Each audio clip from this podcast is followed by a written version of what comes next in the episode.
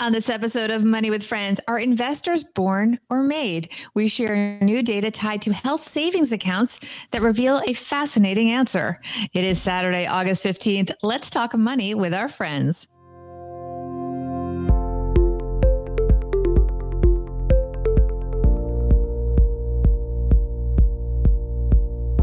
Welcome to the Money with Friends podcast. I am certified financial planner Bobbi Rebell, host of the Financial Grown Up podcast, coming to you from my very grown up kitchen in New York City. And coming to you from Stowe, Vermont, where we're making Stacking Benjamins episodes. I'm Joe Saul-Sehy. This is the Money News Show that includes commentary on recent headlines and stories with thought leaders from across the financial landscape. We break those stories down into what matters to you, our friends, and we leave you with a takeaway to make it your own. Today's show is brought to you by NordPass. We lock passwords, you hold the key. With NordPass, store your passwords in the cloud, access them on desktop, mobile, or your favorite browser, all encrypted on your device for your eyes only. You will get up to 50% off, 30 day money back guarantee if you head to nordpass.com forward slash MWF for money with friends. That's nordpass.com forward slash MWF. It is the weekend, Bobbi. I can't believe it's the weekend. Yes, it's been quite a week of stormy weather here in New York City. And of course, all, now that I'm driving so much, and all sunshine here in Vermont. Come to Vermont, Bobbi. We'll hang out. we'll we'll make sure we stay six feet apart. We'll record these live. We'll go climb mountains together. Hang out with the Von Trapps. What could go wrong? What could go wrong? Yeah, I'll consult the family about that one. All right. get back to you. But I do love Vermont. Vermont is a beautiful place. So I hope you are enjoying your time there. I am learning that now. Yeah. Another thing I enjoy is a good story about a health savings account. And what's cool is we don't get to talk about health savings accounts very much. So today we'll dive into that. But let's see which one of our friends is going to help us kick this off. This is Julian from Rich and Regular. Headlines ripped from the financial press only at Money with Friends. All right, this piece comes to us from NAPA Net. That's the National Association of Plan Advisors, the people that manage uh, 401k plans, uh, pension funds, those types of people. This is written by Nevin Adams.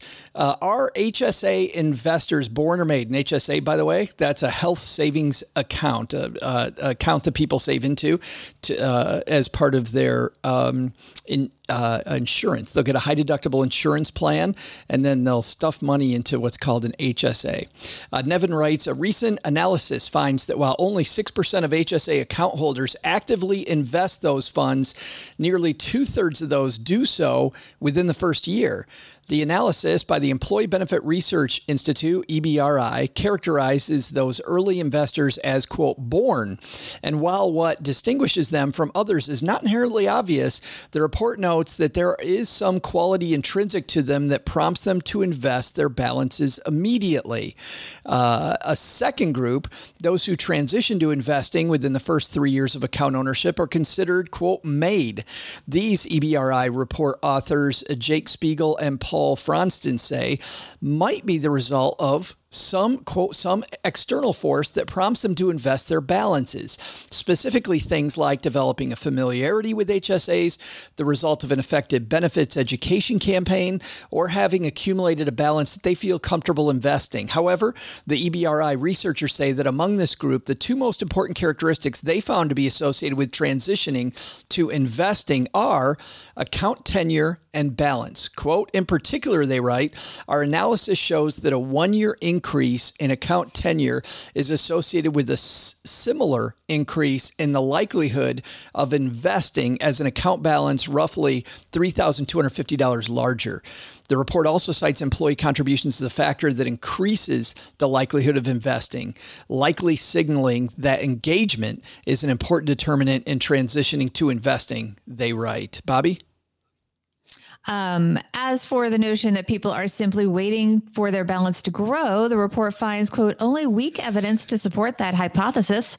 When plotting the distribution of account balances when account holders transitioned to investing, EBRI noted spikes around $1,000, $3,000, and $6,000. And by the way, uh, 1000 is often the minimum requirement for most plans, um, likely signifying thresholds that at least some investors are targeting, such as required balance thresholds for investing or health plan deductibles.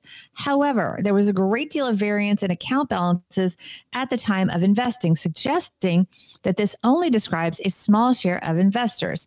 Additionally, plan deductibles apparently do not serve as a strong signal to account holders that they should save that much before investing. There are things that stand in the way. The report highlights the impact of taking a large distribution, at least half the account balance, a factor they say is associated with a reduced likelihood of transitioning to investing, which they say may indicate that account holders try to build their balances back up after withdrawing money from their HSAs before investing. And then it talks about the implications, which we'll kind of summarize here. The report notes that only a few account holders transition to being investors after more than five years of account ownership. A result they say is suggestive of two conclusions. One, that long tenured non investors intentionally do not invest, either because they view their HSA as a spending vehicle or they're concerned about losses. Secondly, since at least some long tenured account holders transition to investing at some point, then the research suspects there might be some external force driving them to invest, perhaps employers' educational outreach efforts, personal research, or building up a sufficient cash buffer to cover short term medical expenses, though they know that the actual motivations are undetermined at this present. Um, and so basically, it also talks about the fact that a lot of people are focusing on their short term health expenses in the year ahead and also that makes sense because, you know, the, it's kind of a, a, replacement for the flexible spending. I'm paraphrasing here. Yeah. So people think of it as money that they might need to access. It's not necessarily, a, you know, we're kind of talking about the idea of investing, thinking about it as a retirement account, but the truth is that it is a health savings account, not a retirement savings account. That's my paraphrasing. So anyway, Joe.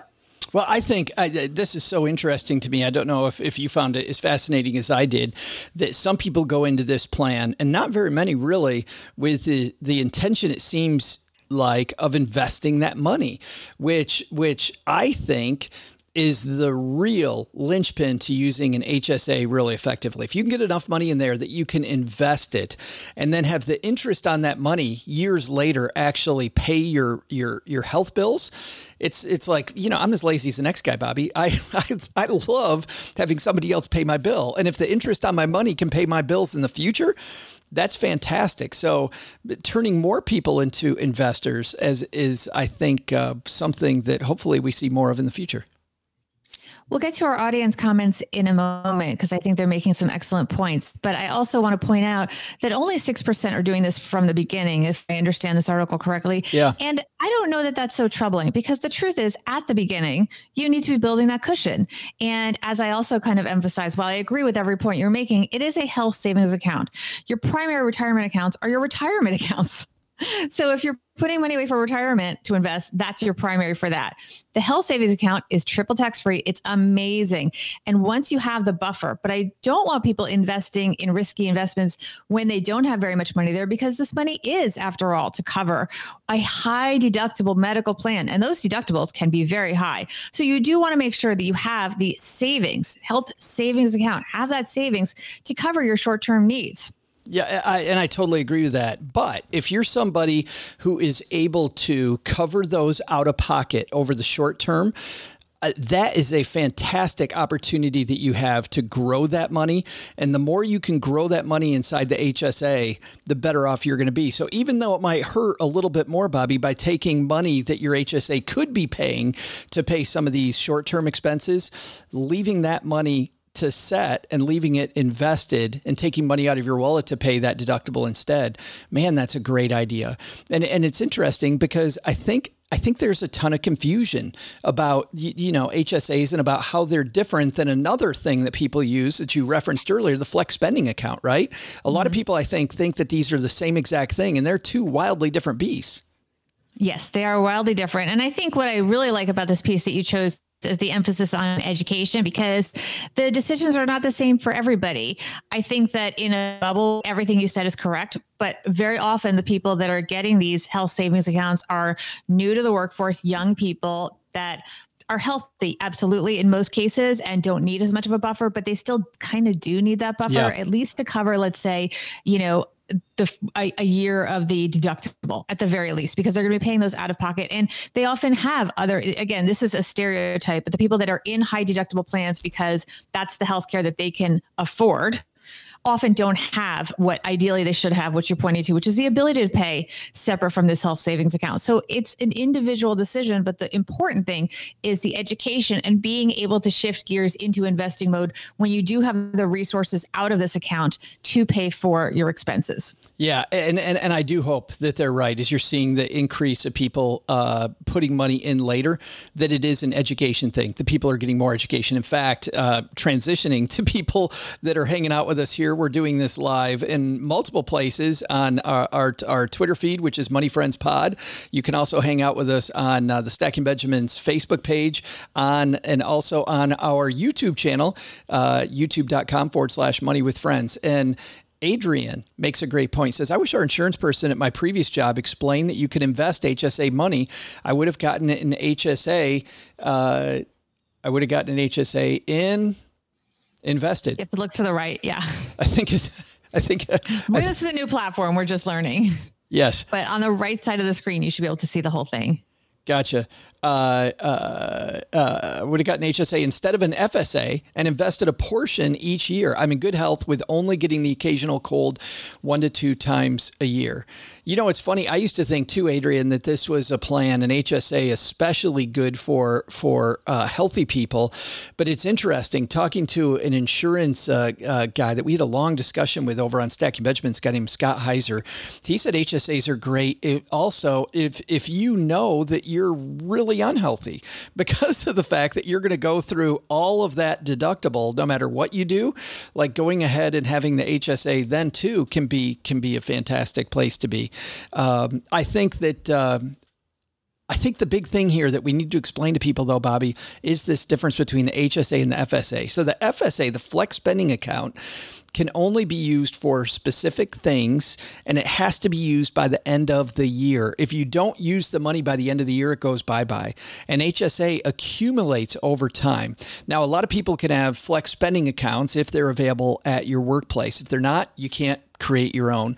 However, an HSA is only available if you have one of these high deductible HSA eligible plans. So you have to ask either your employer or if you go through um, uh, uh, healthcare.gov, you want you need to have a plan that specifically works with HSA. So you have to ask that question ahead of time.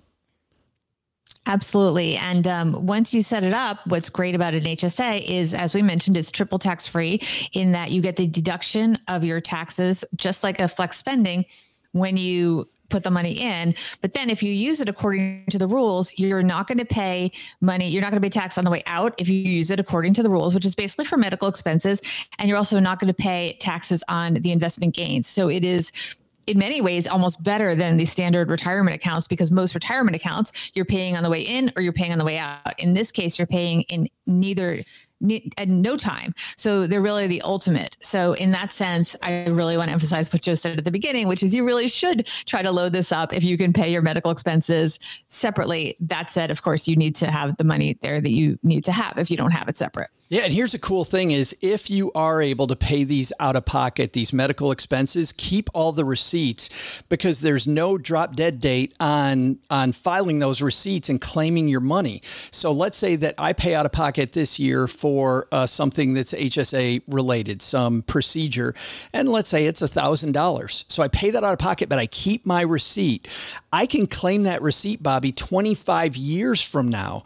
I can claim that way, way, way in the future, so I can give the HSA time to make up uh, that difference, and then I can claim it, which is pretty powerful. You know, our friend Eric uh, in Detroit hanging out with us, Eric says the average health cost for a couple retiring this year are about $300,000. Using an HSA can be a tool to help cover some of those retirement health costs. So I think, Bobbi, the, the quicker you start your HSA and the more you're able to let that build for retirement, the better you're going to be. Well, and especially because stereotypically younger people tend to have lower, well, it's probably not just stereotypes, it's probably sure. actually true. Younger people do tend to have lower medical expenses. So at a time when you're less likely to to need the money in the short term is a better time to let it accumulate and put in the max. Yeah, and our friend Dan hanging out with us uh, says that he tries to keep the max out of pocket in cash within the HSA and then invest the rest. I think, Bobbi, based on what you're talking about, that's a great middle ground. Yeah, I think so. I would agree with that. I think he's really on track. We've got a lot of comments here. We we, we definitely do. Rebecca talking about the investments uh, options. Rebecca reminds people that risky investments in any account need to be planned for based on well-informed total picture. Absolutely. If you're going to invest the money in an HSA, make sure that that money is in a spot that's based on your goals and when you think you're going to need the money. Don't just don't just throw along with with your HS with your HSA money. By the way, this is something else people don't know, Bobbi if if your HSA through work does not uh, uh, allow investing, you don't have to leave the money there.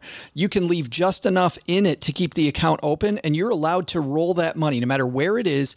It's it is portable. Your 401k plan's not the same. You have to have specific uh, things inside the paperwork of your 401k, inside the rules of your particular 401k to move it while you're still working there. Otherwise, you're capped, uh, captive to those funds. HSA not the same. HSA, if they say no, there's no investments here, you can roll it to an investment account and uh, and have essentially An HSA investment account. But yes, yeah, and, and essentially have two HSAs. You can have multiple HSA accounts. which is a nice thing. I remember my I was in a job for over a decade, and my 401k was not portable, and it was very frustrating to me because I did want to um, have other options. Yeah, uh, uh, a lot of good stuff here, Bobbi. Did we did, did we do any work here? We didn't talk about this ahead of time. Did did we do anything No. on Instagram here? We did not. We did not. No. Right, oh well- my goodness, we have so many comments here on all our different channels. Yeah, yeah. I want to highlight a couple more.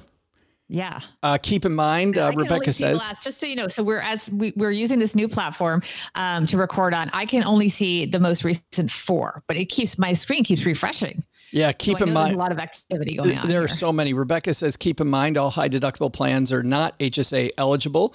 Uh, Tim says, my employer p- provides an HSA. It doesn't require a high deductible plan, and most most of it, an HRA he calls it, uh, health retirement Hmm. account. That must be, and um, also behaves like an HA, HSA. Too bad more companies don't provide these. That's funny. I have rarely heard of that type of account. That's uh, I that's, not. That's bad. And of course, Eric uh, likes the fact that I use drop dead date in a health insurance discussion. So Oh, you're, God. you're you're welcome for that. Hey, in in Yeah. in just a second, uh, Bobbi and I are going to have our takeaways from today's discussion. And while Bobbi thinks of something just absolutely brilliant to cap off this episode of the show, uh, I will remind you that this show is brought to you by NordPass. You know, I used to have just one password for everything. One password, Bobbi, to rule them all. uh, the, the, you're not a Lord of the Rings fan, are you? No, No. no, no. Also, I've got members of my family walking around, and there's all kinds of hand signaling going on. she says, uh, So yes, this is this is truly the work at home. with NordPass, we lock passwords. You hold the key instead of having that one password to rule them all. Uh, and my failed joke there. Uh, instead, NordPass will create very difficult, uh, d- very very difficult uh, passwords for all your different uh, things. And the cool thing is, is that I don't even know my passwords, Bobbi. I just get into NordPass when I go to, let's say, Netflix as an example. It automatically logs me in. Don't get me wrong; I can look it up and see what it is, but most of the time it makes these these logins automatic, quick, and very very difficult. And the important thing is, if somebody does steal my ID, they're only stealing it on one of my places, not in all of them, making it easier for me to reclaim my life. So check it out, NordPass. You will get uh, 50% off, and you'll get a 30 day money back guarantee using our link at nordpass.com forward slash MWF. All right, Bobbi, what is our takeaway here? Uh, I would say score one for the importance of proactive financial education. Only a small percentage of people will just intrinsically invest. Many people need something to prompt them, whether it be education or circumstance. So let's keep at it. Yeah, I'm with you. I think I think the important part of this are not the people that you know. According to this, I like their phraseology where they're born, right? Those th- those people are going to be fine. It's the people that this piece calls made. If we can all work at helping each other learn about how HSAs work, this is a really cool tool. It's a really important tool that that a lot of us have available in our in our uh, toolbox. And you've seen, Bobbi, you and I both seen over the past few years, it's become more and more and more popular. So it is really catching on. So learning how it works, I think, is a really important part of the plan. And then figuring out how much money you're going to leave in case you do need the money today. But really, if you've got a better strategy, maybe trying to pay for it out of pocket and letting that money grow a little bit and keeping the receipts might be an even better strategy. I totally agree. And I think that aspiring to have those resources is a really good thing for young people to focus on because they really can load a lot of money into these HSAs at their younger in their younger years when they're not necessarily needing it for um, for health reasons. And so they can really build it up. Hey, big thanks to everybody hanging out with us today. They are a chatty group today, Bobbi. And we appreciate Very that. Chatty. I love this multi-channel thing where we can be on more than one social media platform at the same time. So now we know people can follow us on Twitter. I think there must be some way to set an, an alarm that we're going live, some kind of alert. Um, alert better than alarm um, and and certainly we can do that on facebook and on uh, youtube so they can find out when we're going but they can also find out when we're going live by uh, checking out our website moneywithfriendspodcast.com because we do keep a schedule there and the good news is we are going to be making another one of these if you're listening to the audio uh, channel on Monday, because on Monday we're talking about, believe it or not, Bobbi, and I think this might be a shock to you, airlines might not be doing what they promised they do. Is that a surprise? Shocker. right. We'll talk about that on Monday. Have a great weekend, everybody. Bye bye.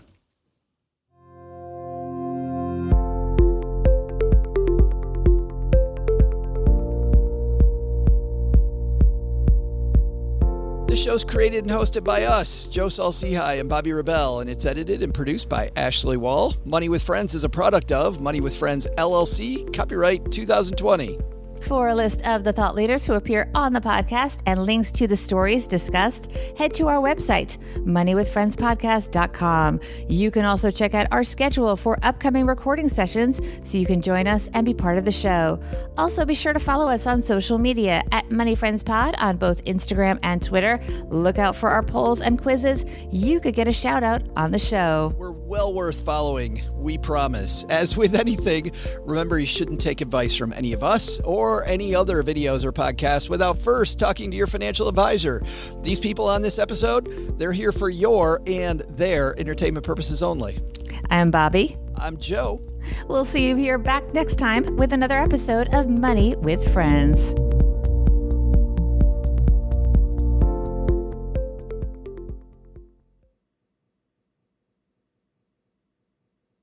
Bam, nailed it.